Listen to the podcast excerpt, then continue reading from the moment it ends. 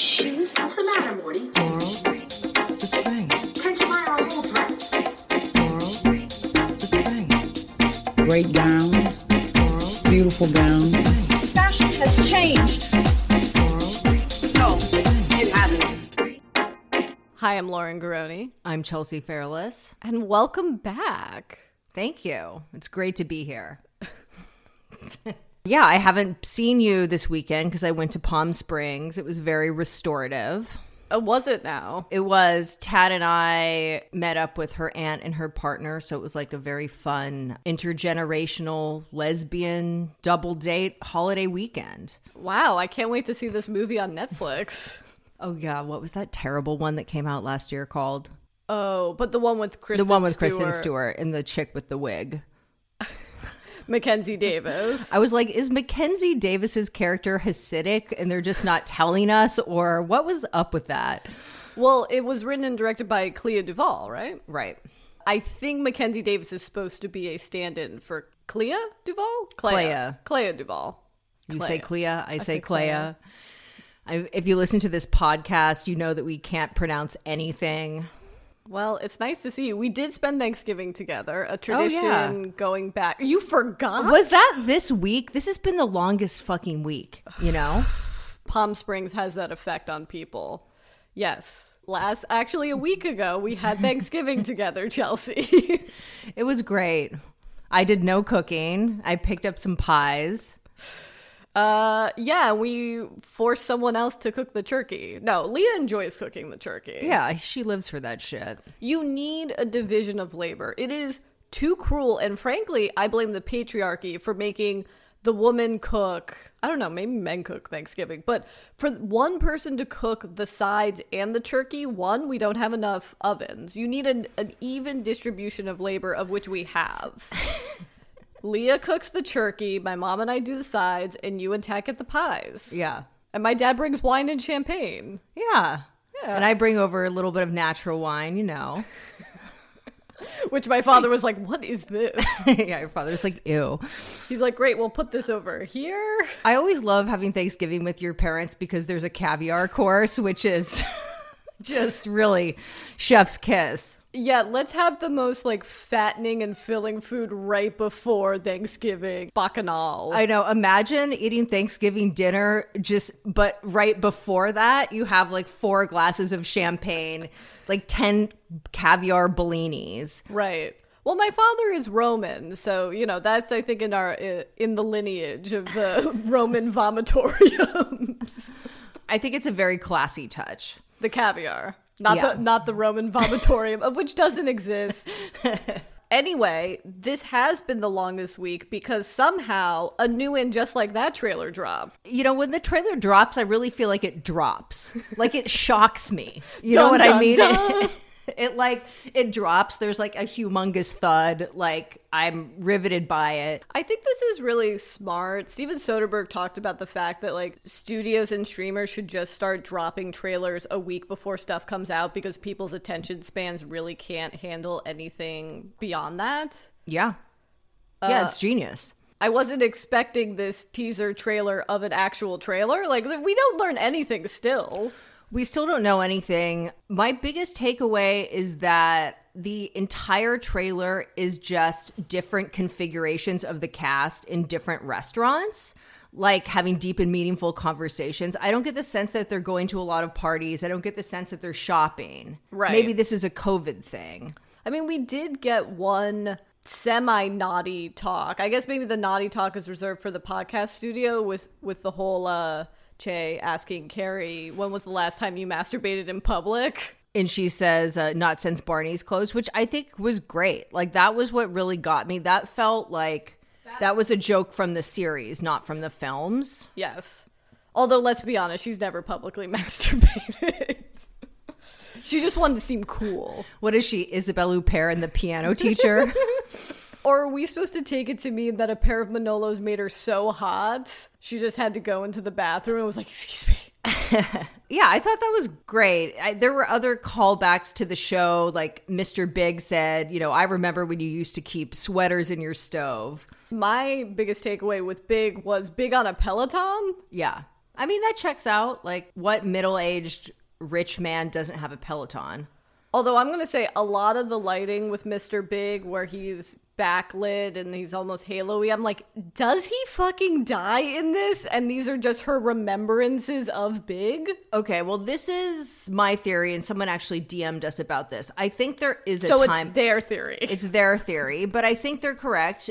I think there is a time jump of some kind because also we're seeing Rose having two drastically different hairstyles. They're shooting now Miranda's red again. They're shooting Miranda with different hairstyles. I think it's plausible that there's some like before COVID reality where Big's still alive and then maybe it just cuts to the future or something. They did say they were going to reference COVID, and if that's the way they do it, that's the only way I want COVID referenced in things. But I agree the way that Mr. Big is lit, it's like he's John Travolta and Michael or some shit, you know? So, sorry for that reference. I apologize. wait, wait, I get because these two films were like blockbuster stables and came out within a, a year of each other. Michael is where he's the angel. Phenomenon is where he has math powers. But also like shoots lightning from his hands or something. Or is that powder? Powder, Michael, Phenomenon are all the Venn diagram. Uh, all my favorite films. Um Anyway, Chelsea, I couldn't help but wonder do you believe if you have good friends in your corner, anything is possible? I do. I do. Another thing that someone DM'd us about in this trailer, you see Harry and Charlotte in an elevator, and she's like, Harry, you got to bring your A game or, or something to that Right. effect. And then they're at Nicole Ari Parker's apartment. So someone is like, "Do you think Har- Do you think Harry and Charlotte are opening up their marriage?" Ooh. yeah, there seems to be an undertone of this particular trailer of Charlotte going through something. And I don't know if it's you know, for so long she wanted marriage and children and they tap on they tap into this and it's kind of the realest thing in the second film where it's like I got everything I wanted and now I kind of hate it.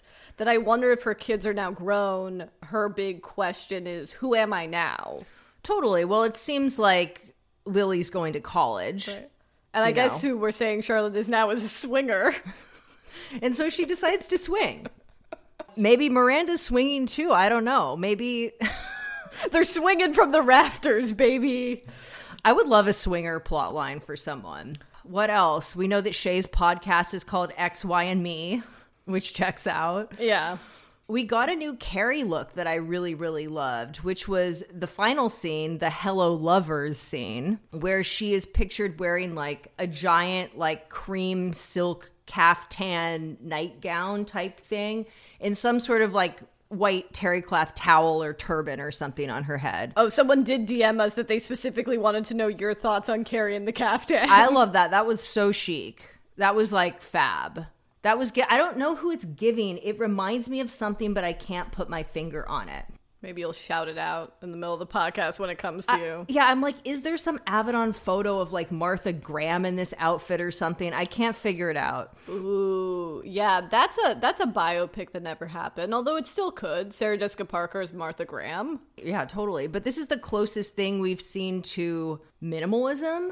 Even though it is like obviously Kaftan's turban's kind of flamboyant, but it does feel like more like it's cut from a sort of like Elsa Peretti type cloth than Right. the other things we've seen her wear on this show. Final thoughts. I think they're just going to rotate out the new cast members and Anthony, it seems, as Samantha replacements. Yeah. Well, I mean, one thing that is really noteworthy about this trailer as opposed to the previous ones is it really is bringing the new characters into focus more. Like they actually have lines, for example. They're humans, and we sort of see the corresponding original cast member that they will be friends with. Yeah. Karen Pittman is for Miranda. Right. And, you know, she's like, Can we have it all, Miranda? And Miranda's like, Yeah, but it's just really fucking hard or something like that. A very un-Miranda line, I gotta say. It is. And our, Nicole Ari Parker is Charlotte's like some art world person, I imagine. She seems like that vibe. And Carrie's friends with Sarita Choudhury, who also gets a line in this trailer.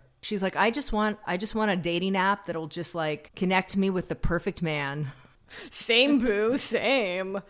Uh, did you notice they're drinking Cosmos? Yes, yes, I loved that. I was concerned. It would be concerning if they were not drinking Cosmos, but they are. Thank God. And I just want to say, you guys don't have to worry. We will be doing an And Just Like That episode rewatch podcast debuting next week and going throughout the run of the show. So Yeah. We're going to get our thoughts to you as fast as humanly possible. and potential fun uh, guests will be joining us at some point during this run. Yeah, I think it's going to be great. Yeah, I was afraid they Are did. we going so- to watch this together? Like, what are we doing? well, I think someone's taking an L and watching it at midnight, as they once said. Yeah. And then we're going to record this sometime in the morning on Thursdays so that you guys can have it when you probably watch the episodes over the weekend. We're not expecting you guys to watch it on Thursday when it comes out. I'm expecting you guys to get up at three on the East Coast and, and watch it as you should. Maybe for the first episode, but that's a that's a big commitment a month in. But that's what we're here for, guys. Shall we talk about movies? The many movies we've seen. I went from seeing no movies to seeing so many movies. Yeah, this is our very biased fall movie guide. Well, isn't it winter now? It's LA. It's 80 degrees. So Well, this is our like this is the shit that's going to be nominated for Oscars, right? Like that's what this is. yeah. I wish we had a theme song, but we don't. We saw House of Gucci at the Grove. I don't want to get into it. I mean, I do actually want to get into it. I have a lot of I have a lot of thoughts. It's not good. And we had heard from a friend who had seen it previously who was like it's dreary and the pacing is terrible. And you were like, "But hold on. But Jared Leto's campy." And our friend was like, "Not campy enough." You know, I kind of my takeaway from this movie is that I don't really have a strong opinion about it. I don't think it's great. I don't think it's terrible, but the most shocking thing was that it's not campy. It's not campy and it's incredibly boring, and I can't believe how dreary it looks. It's Ridley Scott, who's one of the most amazing visualists as a director, who has chosen to shoot Italy and in post production put a grayscale color tone on everything. Yeah. Which would be one thing if you're trying to mitigate the glamour of this world and try to demonstrate to the audience of like, you shouldn't be glorifying this, but you're actively trying to show Lady Gaga as someone that wants to be in this world. Right. So why is everything gray? I don't fucking know. Look, okay, I'm going to talk about the things I liked. I liked the scene where Lady Gaga and Salma Hayek were at the spa and they were like rubbing mud on each other. That was campy. I like the scene where Lady Gaga went to hire the hitman and she got really butch for no reason. Yeah, that's probably the campiest scene in the film. She's full like Jo Calderone for no reason. A lot of people really disliked her performance, but I didn't think she was bad. Although I don't think the character is particularly likable. I, I, I don't know if any character is particularly likable. Certainly not Adam Driver. She's not the worst thing in the film. Well, what's the worst thing? I think the choice of everyone to speak in Italian accents, which is fine, to speak English and then be have very thick Italian accents, but then at times they speak in broken English because at one point Jeremy Irons goes, "How, How do, do you say? I know.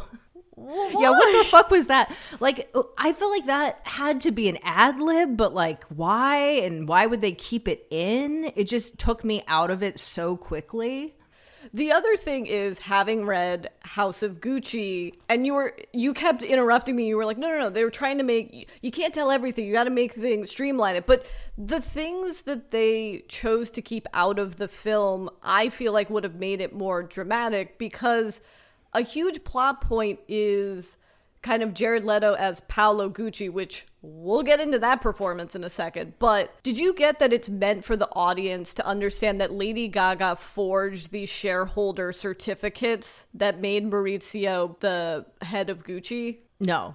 Okay. Because they establish early on in the film when you first meet Lady Gaga that she can forge signatures because her papa is like, You do my signature so well. Oh, okay. I mean, I did go to the bathroom like 50 times during this film. And then Maurizio can't become the head of the company because his father, in his will, he uh, gave his shares to his son, which was a majority stake, but never signed over the certificate. And then there's just a scene where Lady Gaga's like, we'll discuss this later. And then, like, two scenes from then, the police raid Maurizio's house, which is my favorite sequence, is his, like, butler trying to get him on a motorcycle so he can get out of the country and go to San Moritz and hide out, which is true. Right. That really happened.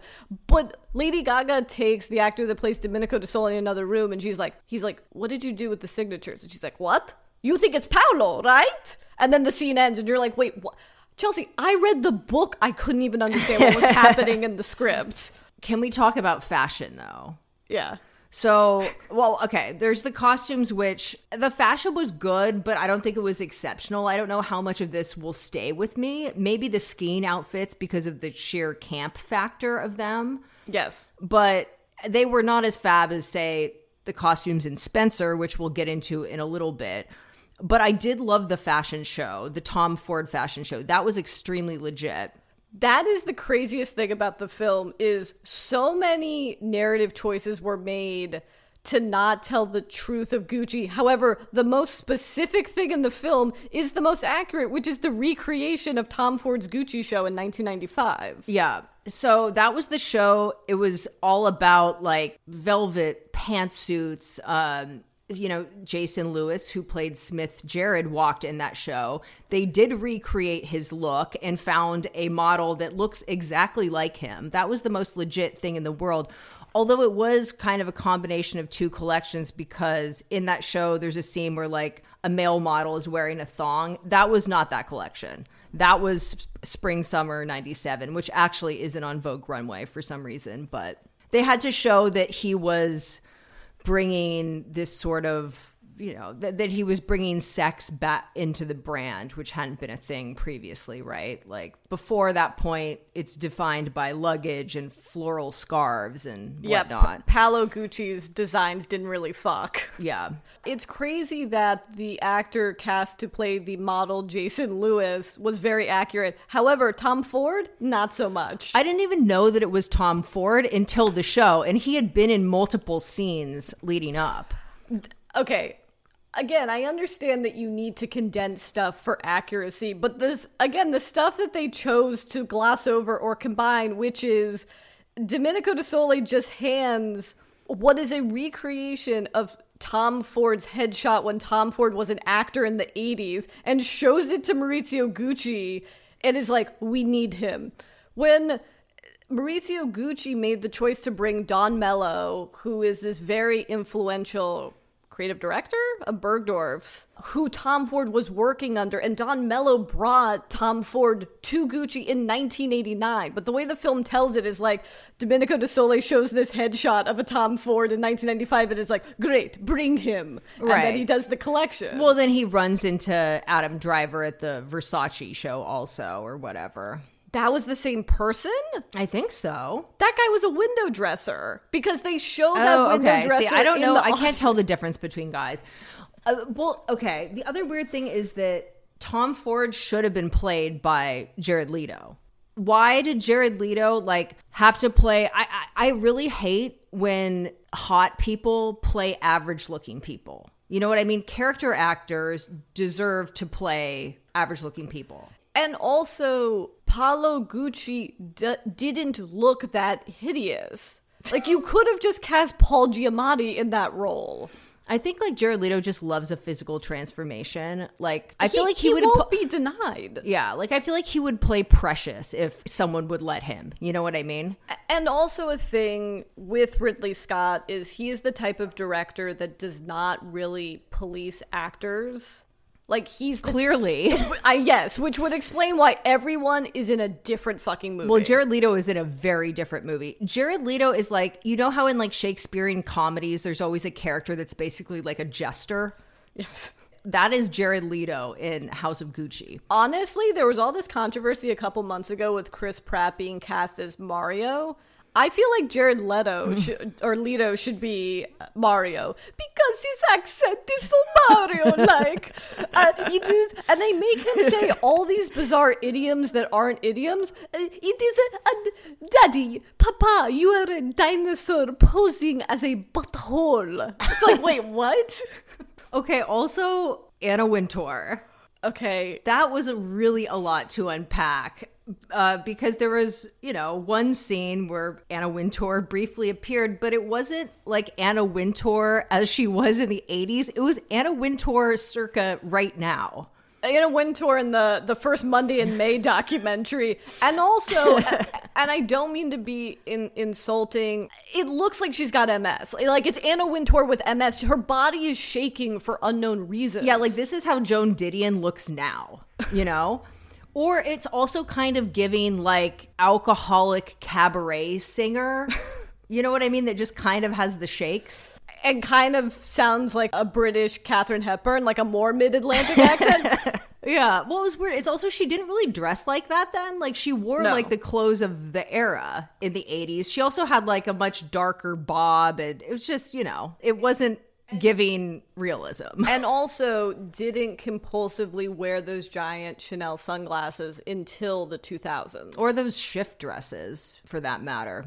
As we came out of the theater, Tom Ford released an essay on airmail of all things, talking about his feelings about the film. Not a fan, although a fan of Adam Driver and Lady Gaga's performances, but I couldn't get over the fact that he referred to Jared Leto's performance Paolo Gucci as someone who seemed to be mentally handicapped. Is that even politically correct? No, but I don't care. And then also, you know, a film is not good when the family it's about is like, look, we may have to sue you.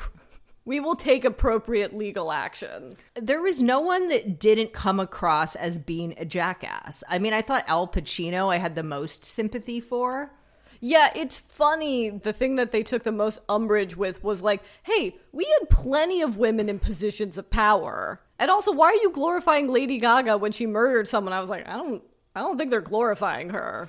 I was sad that we didn't get to see her be arrested or anything. Again, if you listen to our previous episode was about fashion crimes and I get into the House of Gucci murder, which you might want to listen to because it's a more accurate and detailed portrayal of what happened. Yeah, she wasn't arrested till 2 years later and I discussed this in the episode.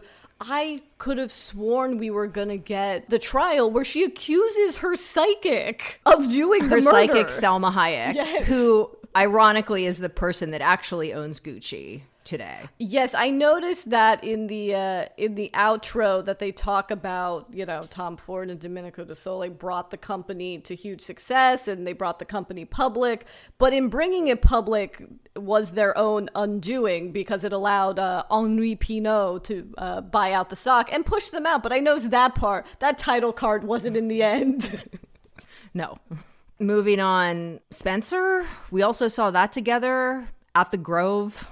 Which is becoming the new ArcLight. For those of you who don't live in Los Angeles, or for those who do live in Los Angeles, we've often spoken about our true mourning for the loss of the ArcLight Hollywood, but I think it's shifted over to the Grove. What was the Pacific Theaters, now the AMC Theaters. Yeah, or if there's some place more fabulous that we should be going to, please tell us. But the Grove is good because it has a lot of the blockbusters, good location. It has a bar like ArcLight, although let's face it, the drinks leave something to be desired. You know who I was thinking about? Our beloved. Bartender at the ArcLight. I Yeah, know. where is Tommy. he? I don't know. I think about him all the time. I've never had a better Moscow mule in my life. If anyone listening to this pod knows Of of, an a otter named um Tommy whose favorite film is Orlando. Well, the best part about it was that first his favorite film on at ArcLight, the um, They force the em- they forced the employees to put their favorite movie on their name tag. So his was The Hours, which I was like respect. Then he changed it to Orlando, so only Virginia Woolf adaptations, which is just warms my heart, obviously. but we would love to know where where he went. But my issue with AMC theaters is you get a half an hour of trailers. So we saw House of Gucci, which is a two and a half hour film, which too long and pacing is awful. Uh, and, but then before that, you get a half an hour trailer. So it's a three hour experience in and out. Yeah. I mean, I love Spencer. If you watch The Crown and we're like, I love The Crown, especially the last season with Princess Diana, but I would like it to be a psychological horror film directed by a European, this is your film.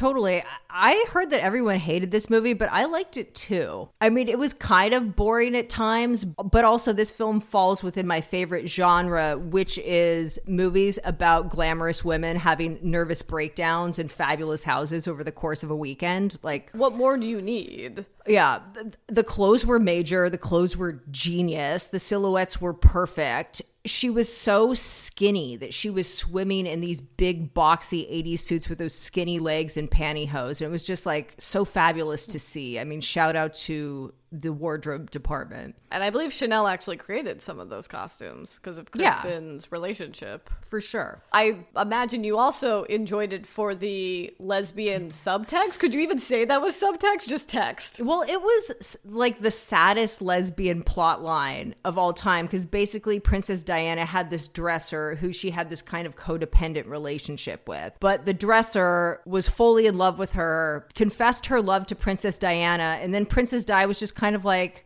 Oh, like you're so sweet. I love that for you. Wait, are we talking about the movie or is this real? No, this was in the movie. Oh, okay.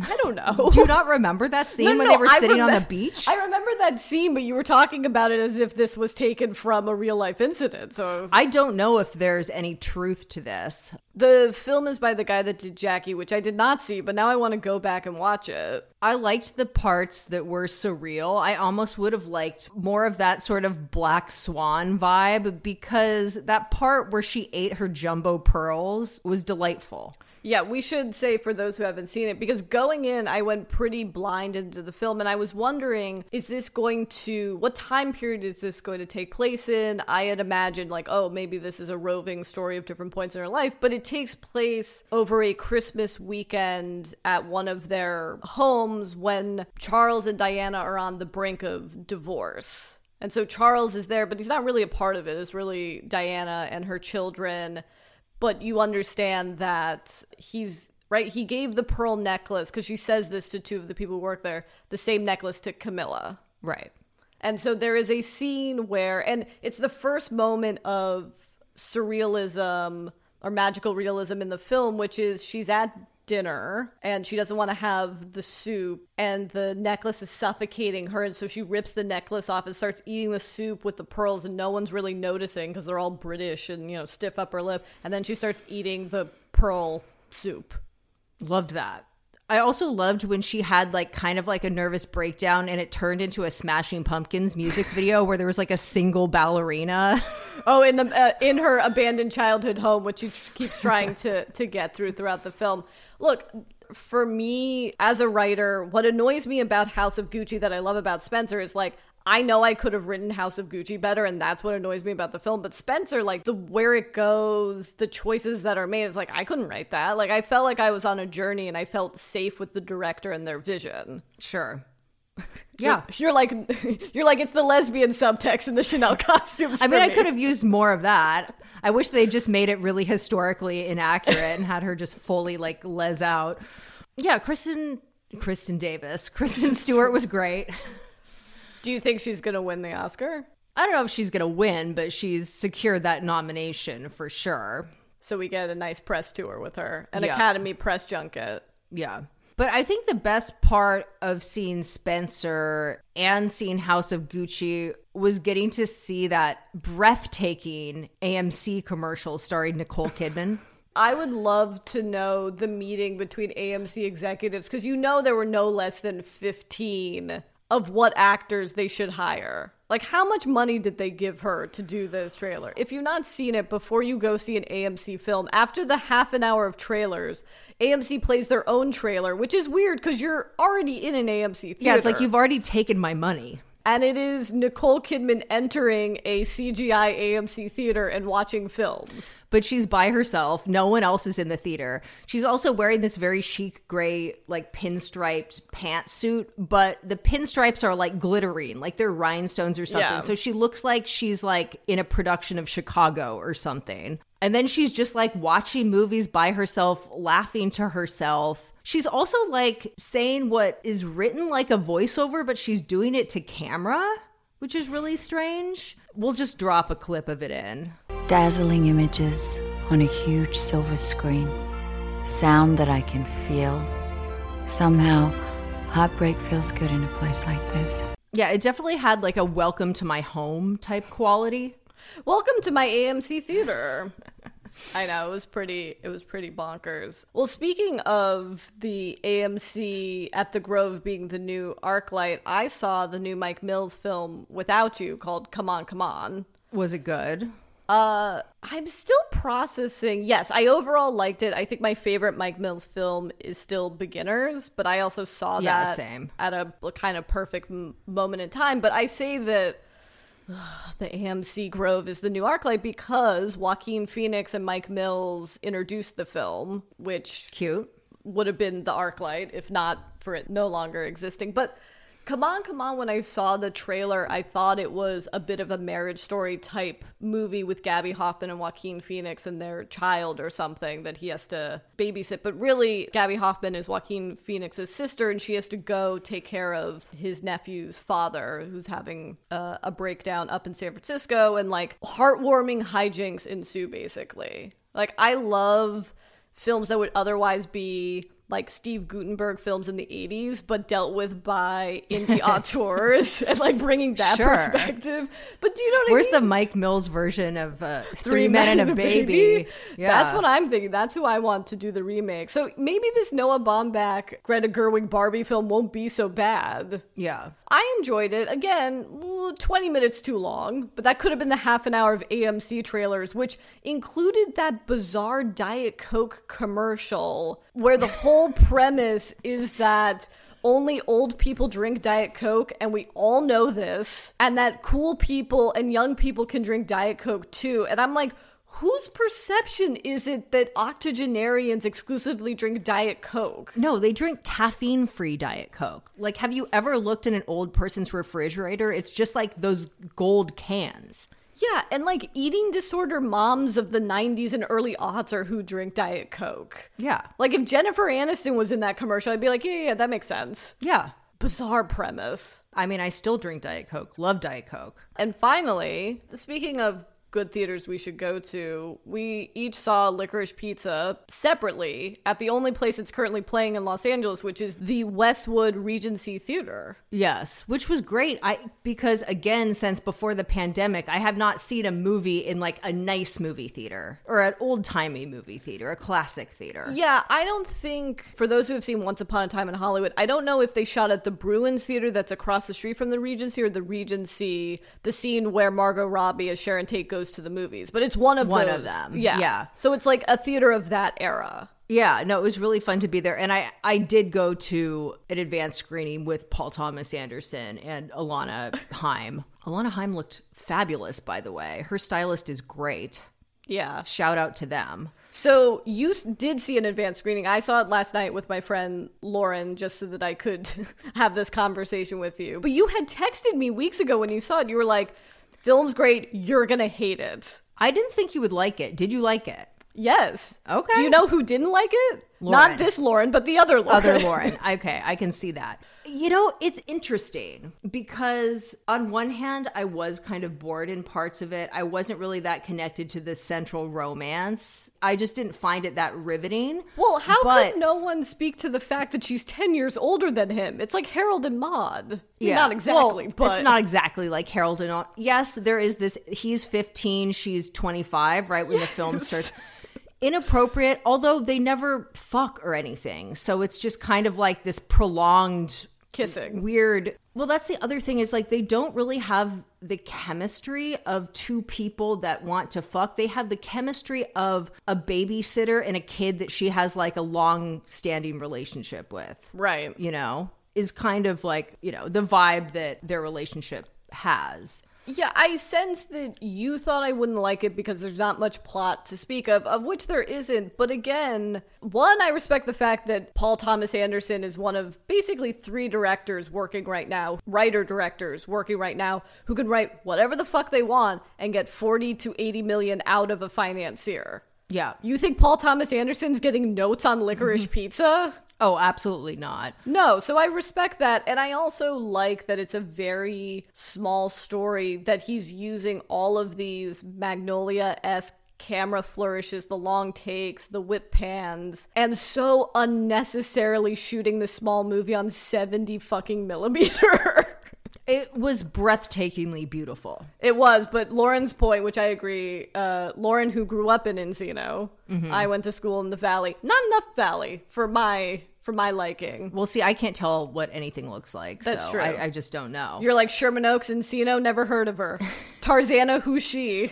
Yeah, I don't know how authentic it actually is to the valley in the 70s, although, I mean, it's so beautiful the way it's shot, the production design, the costumes, everything about it. What to me is the most stunning is the casting, how everyone looks, how, you know, no one is overly made up, no one has plastic surgery. It looks so authentic and refreshing. And I think I like think the kids have pimples and stuff, you know, which I feel like you don't really see. No, and I think your point about the casting is there's one thing to cast a period specific film, but there's something to cast people that look like they actually lived in the 70s. Yes, which is very much the case with Alana Haim and um, what's Philip Seymour Hoffman's son, Cooper. Cooper Hoffman, who is the the male lead, had never acted in anything else. Was fantastic. He was he was fabulous. They were both great. And I, usually I'm not here for a precocious child film, but I enjoyed it. He he's up to sort of the valley equivalent of Ferris Bueller hijinks. Yeah. And I can't believe it's taken us this long to talk about maybe the best thing of the film, which is the 7 to 12 minutes that Bradley Cooper is Jon Peters in this movie. It's absolutely incredible. Sure, there was sections of it that were a bit boring for me, but I will never regret seeing this film in my life because that was one of the best things I've ever seen. And there is a sequence that is so tension filled, which I won't give away that that incorporates the uh, 1973 oil crisis, a delivery of a waterbed, and uh, Bradley Cooper's Jon Peters character that is equivalent to the Alfred Molina Sister Christian scene in Boogie Nights for like, my heart is beating out of my chest. What's gonna happen? It was just so good. And in that Q&A, Paul Thomas Anderson said that that was the first scene that they shot. Was that scene where they're delivering the waterbed to Oh, Bradley ever, Cooper's- ever. yeah of the film What I'm sad about is there's a scene in the trailer that's not in the film, which is him smashing car windows. Right. Well, the but the funniest part of the movie to me was when he smashed the shop window. Like you thought he was done for. You thought he's back. He comes back. Well, I what I wonder is in that first scene between Bradley Cooper's Jon Peters and Gary Valentine is he says something to Gary Valentine which is you know why we're going to get along because we're both from the streets.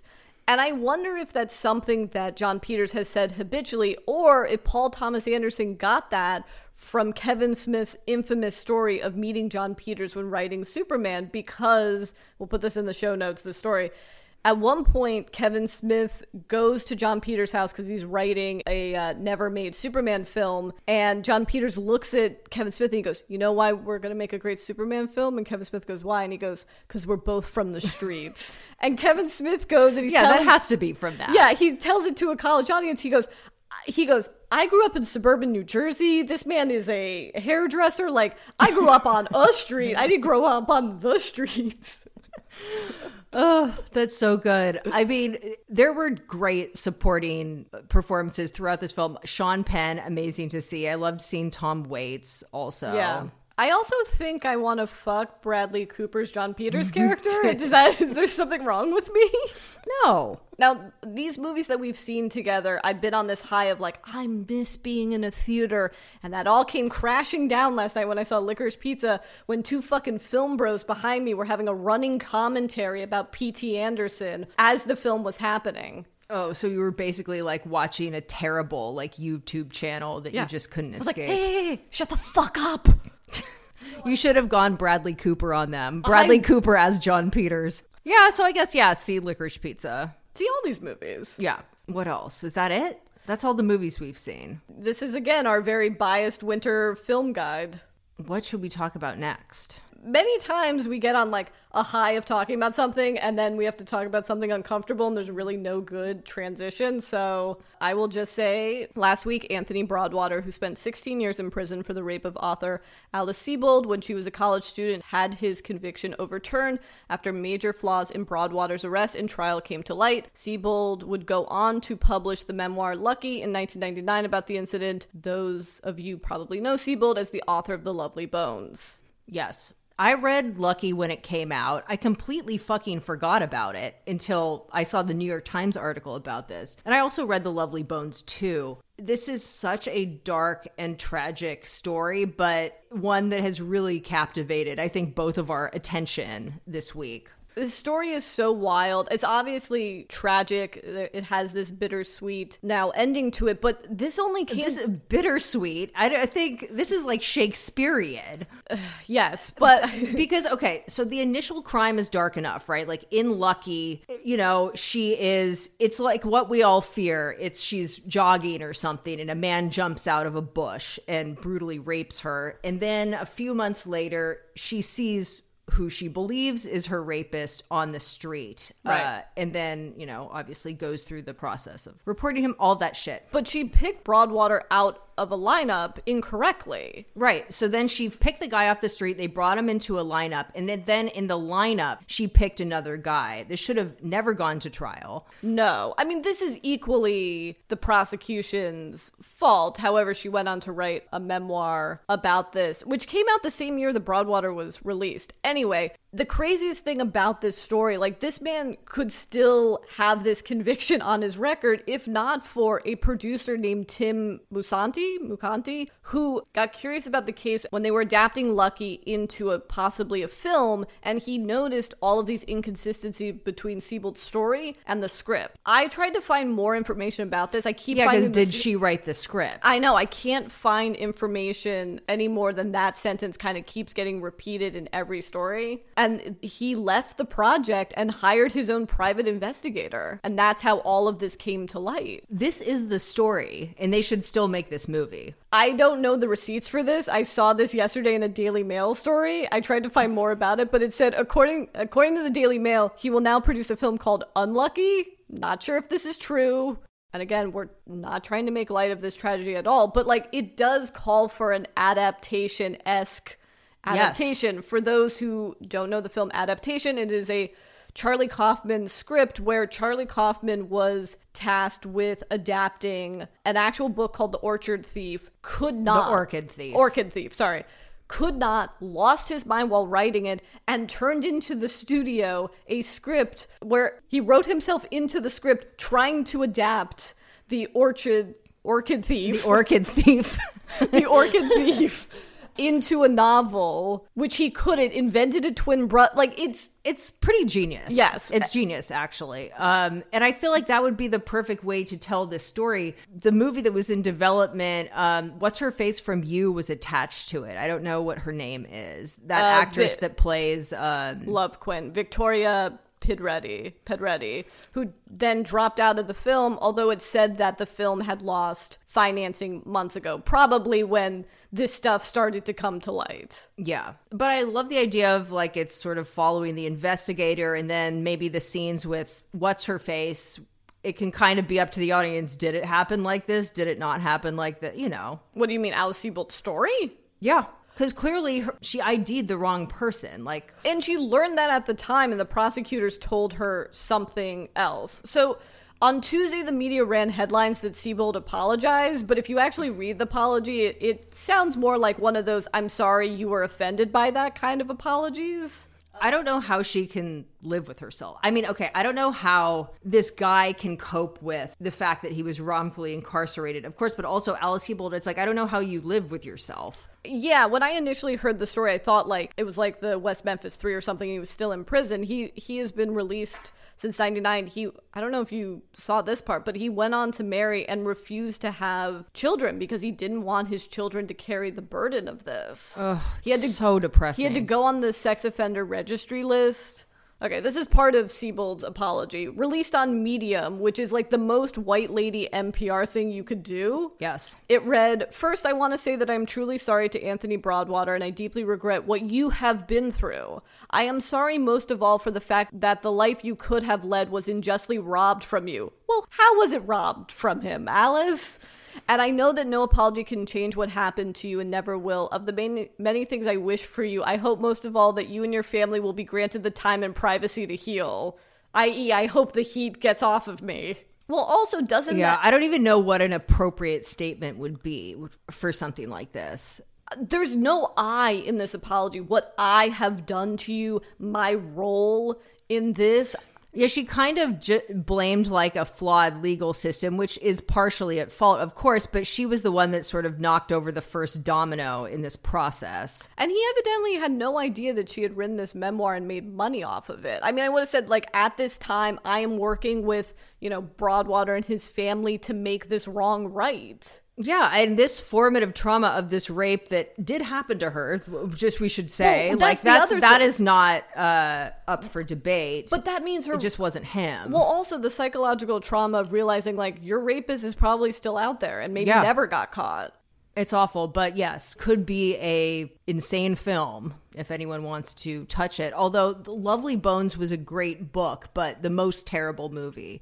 Peter Jackson directed it, so I was excited when it was coming out having read the book. And loving heavenly creatures. Yes, but it wasn't it, it was not giving heavenly creatures at all. Basically like this book is largely narrated by a girl that's raped and murdered and is narrating the rest of the film from heaven, but heaven looks like a Venus Razor commercial. Like it's the worst CGI you've ever seen. It's giving like what was that Robin Williams movie? Oh, what dreams may It's come. giving what dreams may come. Can you imagine getting to heaven and it looks like shit?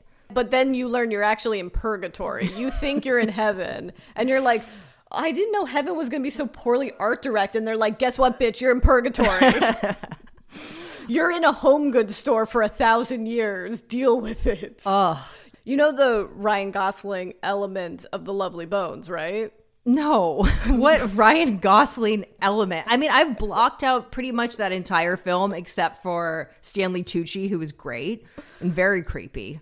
Yeah, which it probably is why Stanley Tucci is like, I'll play all the gay sidekicks in every film t- from here to come because I, d- I need to wash this off. Yeah, of that me. got too real. I was just a little too good at playing that part. No, Ryan Gosling was supposed to be the dad, which I think is played by Mark Wahlberg. And Ryan Gosling's many years younger than Mark Wahlberg and definitely not dad age. So he was like, oh, I know. And this is around like notebook time, right?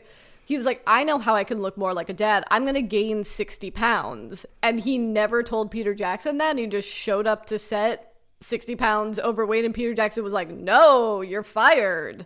And he immediately got fired from the Lovely Bones and they hired Mark Wahlberg. That's so fucking insane. Why would you do that unprompted? He felt it was right for the role, Chelsea. insane. That's that Jared Leto dedication, okay? Exactly. We have more depressing shit to talk about. Oh, yeah.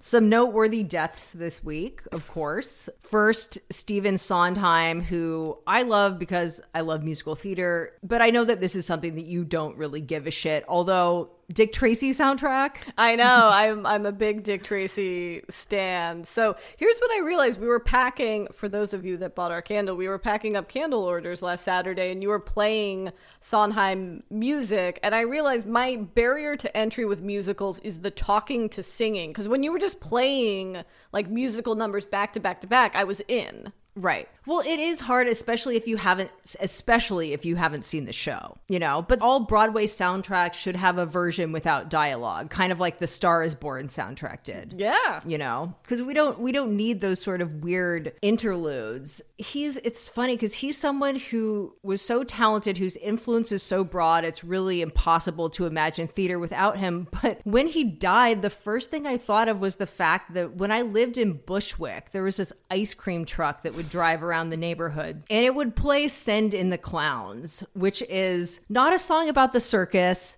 A very depressing song, like not a song for children, but I guess just because of the title, the driver thought it would be an appropriate choice for uh, an ice cream truck.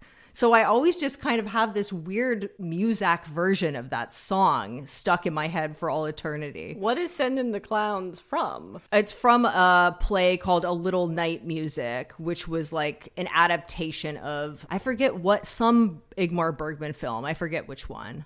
Okay. It's not about the never to be released Jerry Lewis film where he plays a clown that has to lead children to the gas chambers during the Holocaust. No, it's not right? that dark. No. But I feel like people don't really want us to talk about Sondheim when we can talk about Virgil Abloh, which much more shocking death. Uh, yeah, Sondheim was 91. Yeah, I mean, I haven't been this shocked by a death in the fashion industry since Alexander McQueen. It had that same kind of quality. Yeah. For those who have been living under a rock, on Sunday, the fashion world was rocked by the death of Virgil Abloh at the way too young age of 41 after a two year battle with a rare form of cancer called cardiac angiosarcoma. So, yet again, fuck you, cancer.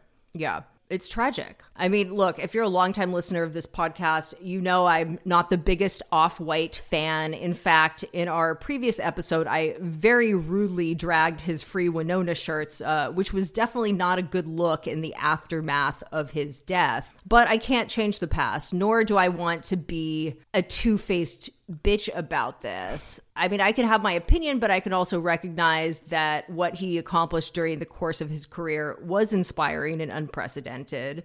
He oh. was the most successful black fashion designer working today. I mean, the only person that's in his league is Kanye West, and Kanye doesn't have the prestige of being appointed to a luxury house. Not yet. yeah, I think that we can respect him as a creative director, even though we don't really care for his output as a designer. But it can't.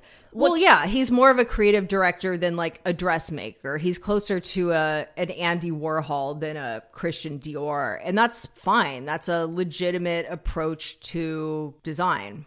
Yeah, I mean, his space and history has already been written. I think he and certainly Demna are the figureheads of this epoch of fashion we're in, this like self referential, ironic fashion era. Well, it's also he brought streetwear to a French luxury house. I mean, to be fair, Kim Jones before him had done that Supreme collaboration, which, you know, anticipated Virgil, but Virgil is the one that just had went ham with that, had a total vision for the brand, et cetera, et cetera. Yeah, it just means we don't want to spend $1,200 on a bag that says bag.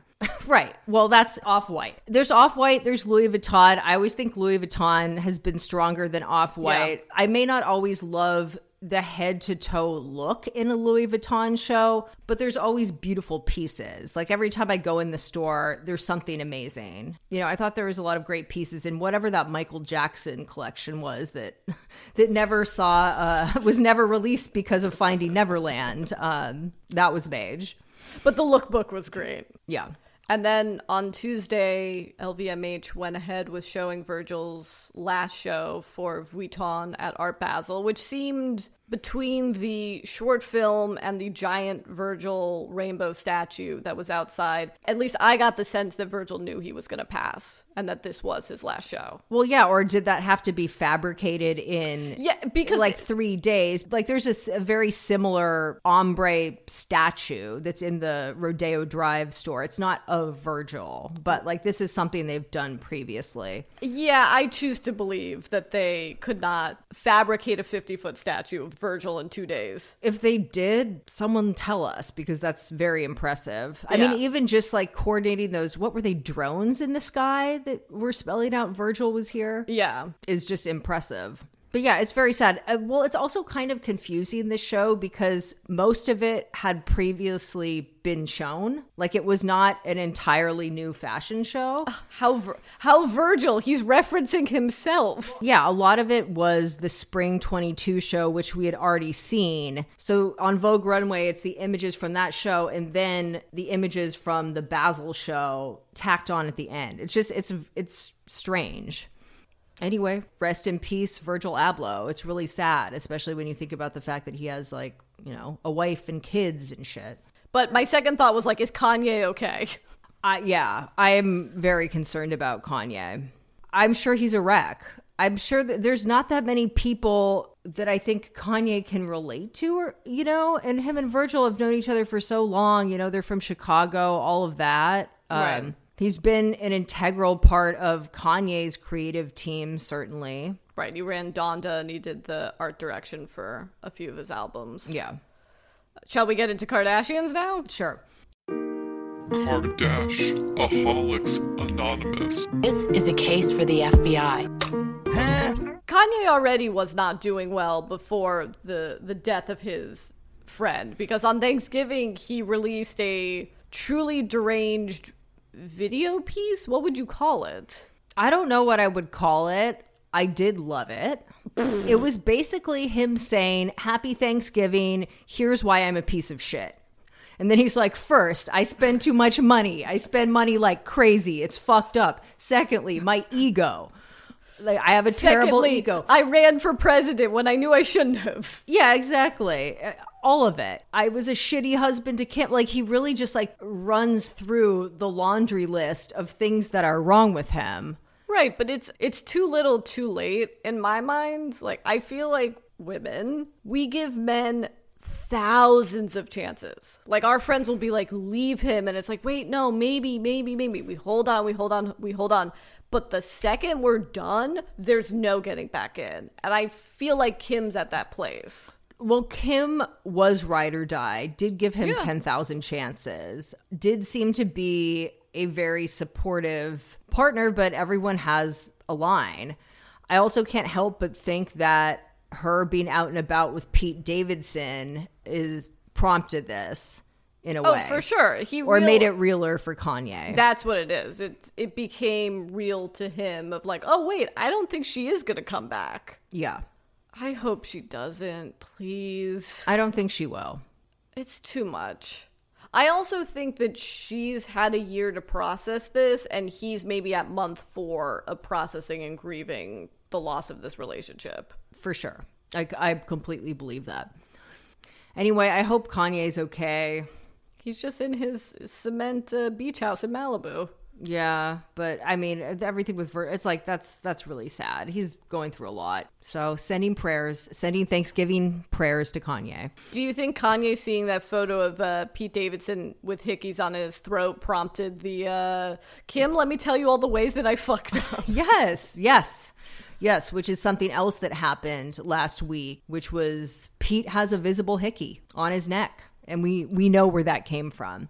I don't know. Kim doesn't seem the type. I think this relationship continues to be fascinating. Part of me can't help but think that Kim couldn't just let Kourtney upstage her. Well, You know, Yeah. like so she had to like find an even more major like sort of punky, edgy guy to have an equally PDA filled fun relationship with. Well, if we want to be a little more generous about that, instead of upstaging her sister, I would maybe look at it as her sister opened up a door to a type of guy where it's like, oh, okay.